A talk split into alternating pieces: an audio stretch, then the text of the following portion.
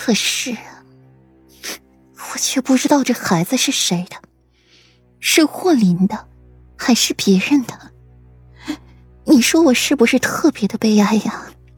顾墨似笑非笑的看着顾飞，眸子里的恨如一柄柄利刃一般刺进了顾飞的身体。她怀孕了，一个月了，但她不知道这孩子是谁的，是旁人的，还是霍林的。那日他想撞墙自尽以废清白，顾飞却把他拦了下来，不许他死，还用他姨娘的命威胁他，还强嫁他过去。姨娘死了。他也不想活了，可偏偏让他查出来这都是顾飞干的好事，他就恨不得弄死顾飞。现在他终于要死了，自己却爱惜了命，自己腹中还有个未成形的孩子，他舍不得了。顾姐姐，我……顾飞张着嘴说不出话来，静静的看着顾墨站起来，给自己扯乱衣服，看起来更加的诱惑。又把红色的帷幔放下，隐约朦胧，更令人心神荡漾。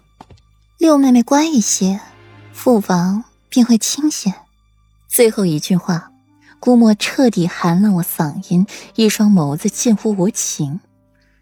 顾墨起身出去，守护着肚子，回头打开门，金色阳光洒落在顾墨的身上，皮肤白皙的晃眼。回眸轻轻一瞥，眸底封了厚厚的冰。顾墨，你回来，你不许走！随着门的合上，这些声音被阻绝在里边。顾墨才没有走几步，就见到了怡亲王，面色祥和。儿媳见过父王。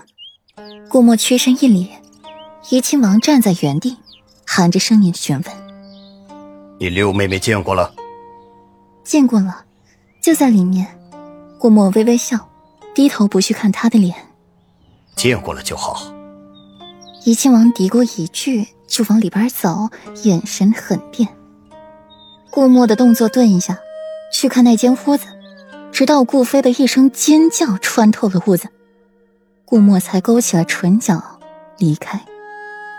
顾飞坐在凉亭里吹着风，手抚摸着肚子。想着昨日宫宴自己和顾阮的对话，四姐姐，刚才我表现的还好吗？顾墨指拉顾飞下水，变成众矢之的一事，是我让你这么做的。顾然反问一句，面上的笑意森然。顾墨一怔，看着顾阮有些不知所措，他这是什么意思？是打算不认账了吗？四姐姐，你不能言而无信。顾墨压低了声音，语气里难掩怒意。本妃不曾记得允诺了你什么，五妹妹，言而无信可不是这么用的。顾阮手里绞着手帕，望着手帕上的吴金花，眼中划过了不明的光，意味深厚。